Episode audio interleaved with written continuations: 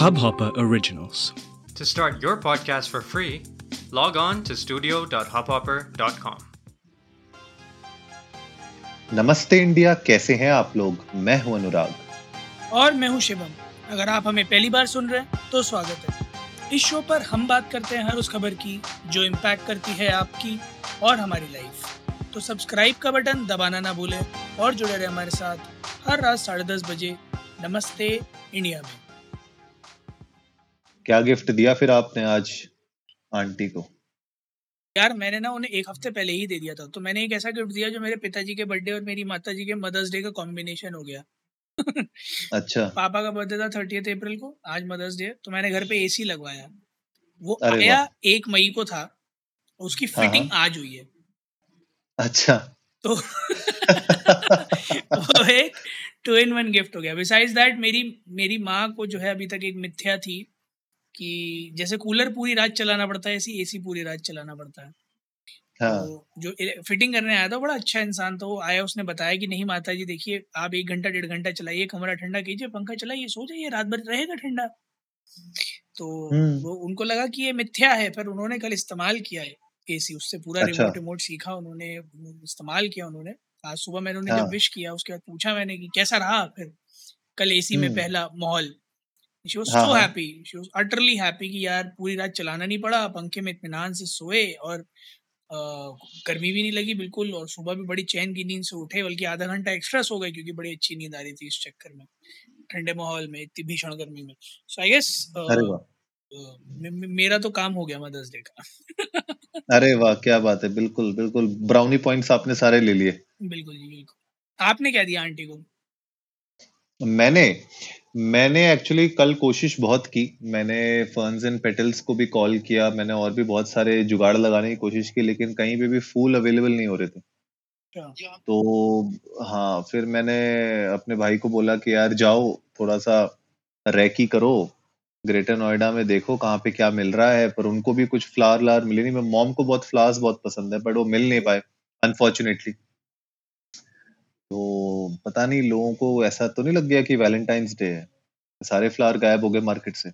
नहीं यार पता तो नहीं मैं तो मैं तो हैरान हूँ। फ्लावर्स ऐसे फर्न्स एंड पेटल्स पे कैसे नहीं मिले? क्योंकि मेरे तो बर्थडे पे भेजे थे फ्लावर्स किसी ने। क्या बात है। आपके चाहने वाले बहुत तगड़े हैं बिल्कुल। वो फ्लावर्स की दुकान से उठा के खुद ले आए होंगे। मैं मैं तो ये एपिसोड बनाता हूँ प्यार तो आप लोग करते हैं।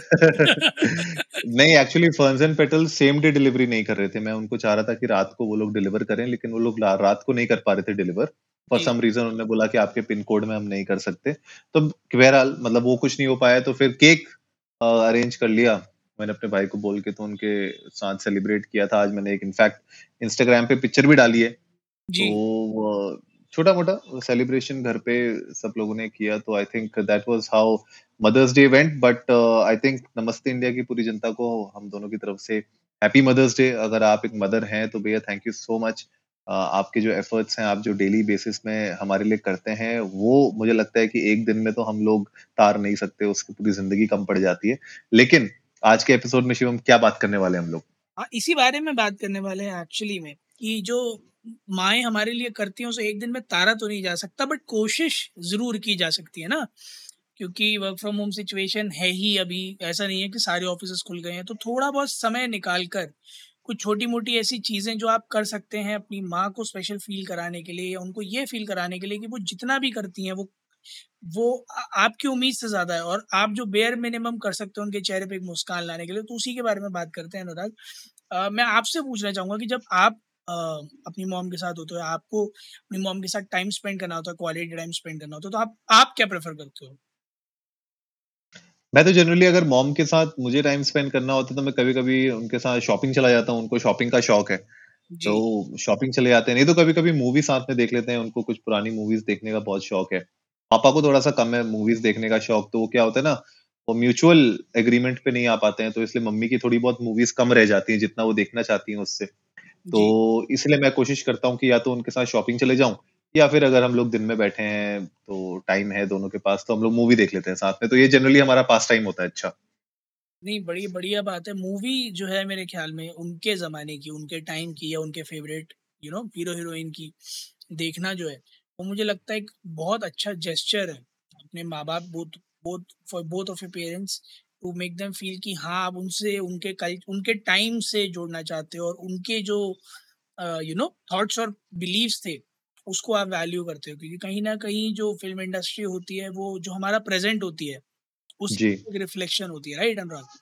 तो जैसे आज जो बिल्कुल। बिल्कुल गंदी संदी पिक्चरें बन रही हैं वो आजकल के बिगड़े हुए माहौल को लेकर बन रही है राइट जो नॉनसेंस पिक्चर्स बन रही हैं तो वो उसका मतलब यही है कि वो सोशल मीडिया इन्फ्लुएंस जो पिक्चरें बन रही है और इस इस बात में कोई दो राय नहीं है अनुराग कि अब film industry social media influenced है क्योंकि आप पिक्चरों में सीन्स देखोगे जो एक्चुअली में मीम लाइफ से निकाले जाते हैं राइट करेक्ट अभी तक उल्टा होता था कि मूवीज़ से मीम बनते थे अब मीम पे मूवीज़ बन रही हैं।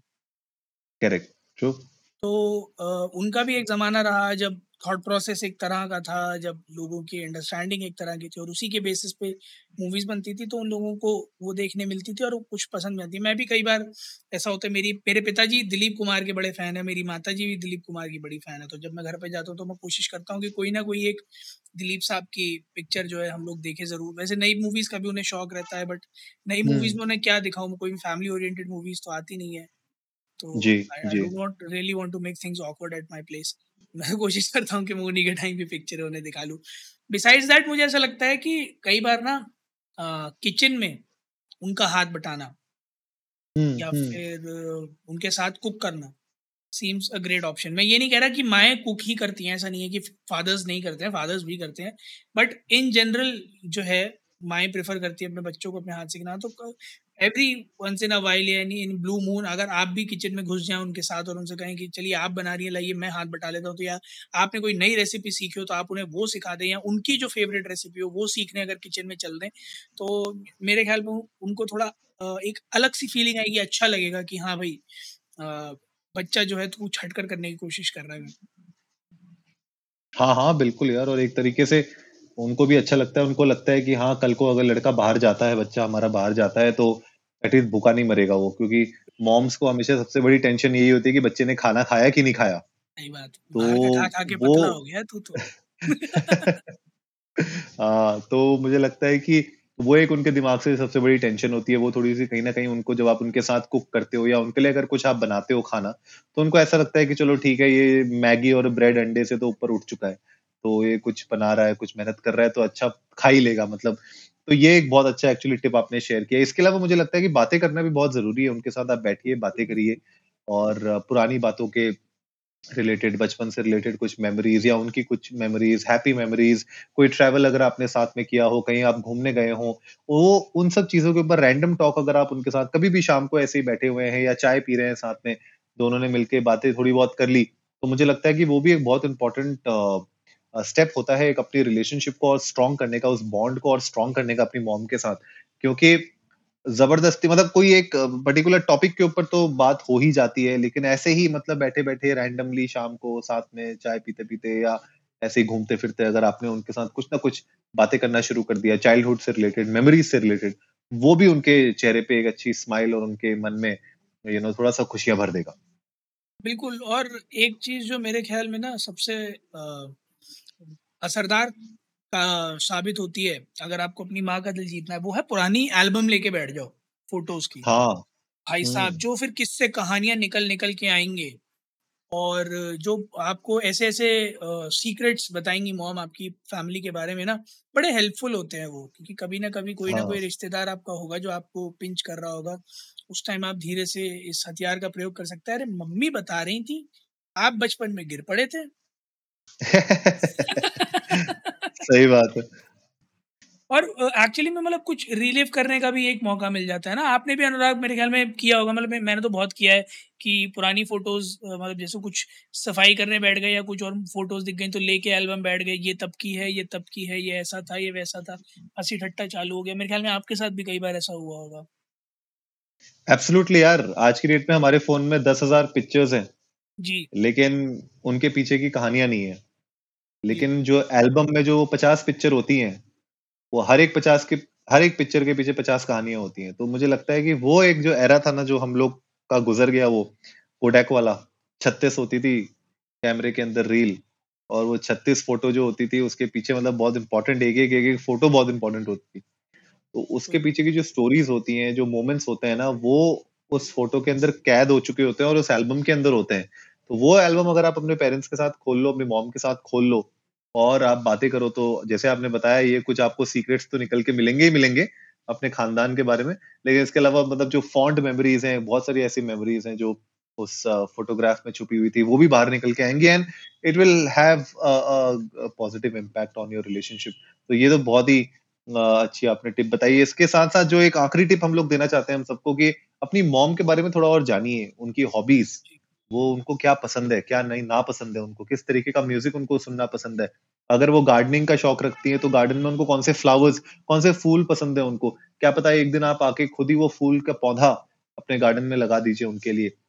या फिर उनको उसके अलावा क्या पसंद है, क्या कौन सी बुक्स पढ़ना उनको पसंद है? तो वो, ये मुझे लगता है छोटी छोटी चीज़ें अगर आप अपने मॉम की हॉबीज के बारे में जानना शुरू करेंगे थोड़ा सा और उसमें रुचि लेना शुरू करेंगे तो कहीं ना कहीं एक जो आपका बॉन्ड है वो और स्ट्रांग हो जाएगा उनके साथ। बिल्कुल, आप जानने को ये भी जान सकते हैं कि वो कितने नंबर की चप्पल पहनती हैं और किस तरह की उन्हें चप्पल पहननी पसंद है। ताकि पहला तो आप उन्हें अच्छी चप्पल गिफ्ट करें, वो खुश हो जाए। दूसरा, जब आप हरकत करें तो वही आप खा भी सके। तो उन्हें आनंद चप्पल आपको खींच के माने। गाइज़ आप लोग भी जाइएगा अपने इंस्टाग्राम और ट्विटर पर फिर इंडिया अंडर स्कोर नमस्ते पर जाकर हमें बताइएगा कि आप लोगों ने मदर्स डे कैसे सेलिब्रेट किया कुछ ऐसे यूनिक तरीके से अगर सेलिब्रेट किया हो जो हमारे लिए इंस्पिरेशन बन सकता हो या लोगों के लिए इंस्पिरेशन बन सकता हो तो प्लीज़ शेयर ज़रूर कीजिएगा हमें सुनकर बड़ा अच्छा लगेगा। उम्मीद है गाइस आज का एपिसोड आप लोगों को अच्छा लगा होगा तो जल्दी से सब्सक्राइब का बटन दबाइए और जुड़िए हमारे साथ हर रात साढ़े दस बजे सुनने के लिए ऐसी ही कुछ मसालेदार खबरें। तब तक के लिए नमस्ते, नमस्ते इंडिया, इंडिया।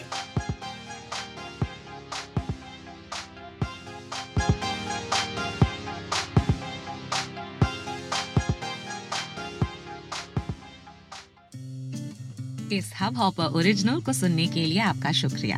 अगर आप भी अपना पॉडकास्ट लॉन्च करना चाहते हैं तो हब हॉपर स्टूडियो वेबसाइट पे रजिस्टर करें और एक मिनट के अंदर अंदर अपना खुद का पॉडकास्ट लॉन्च करें।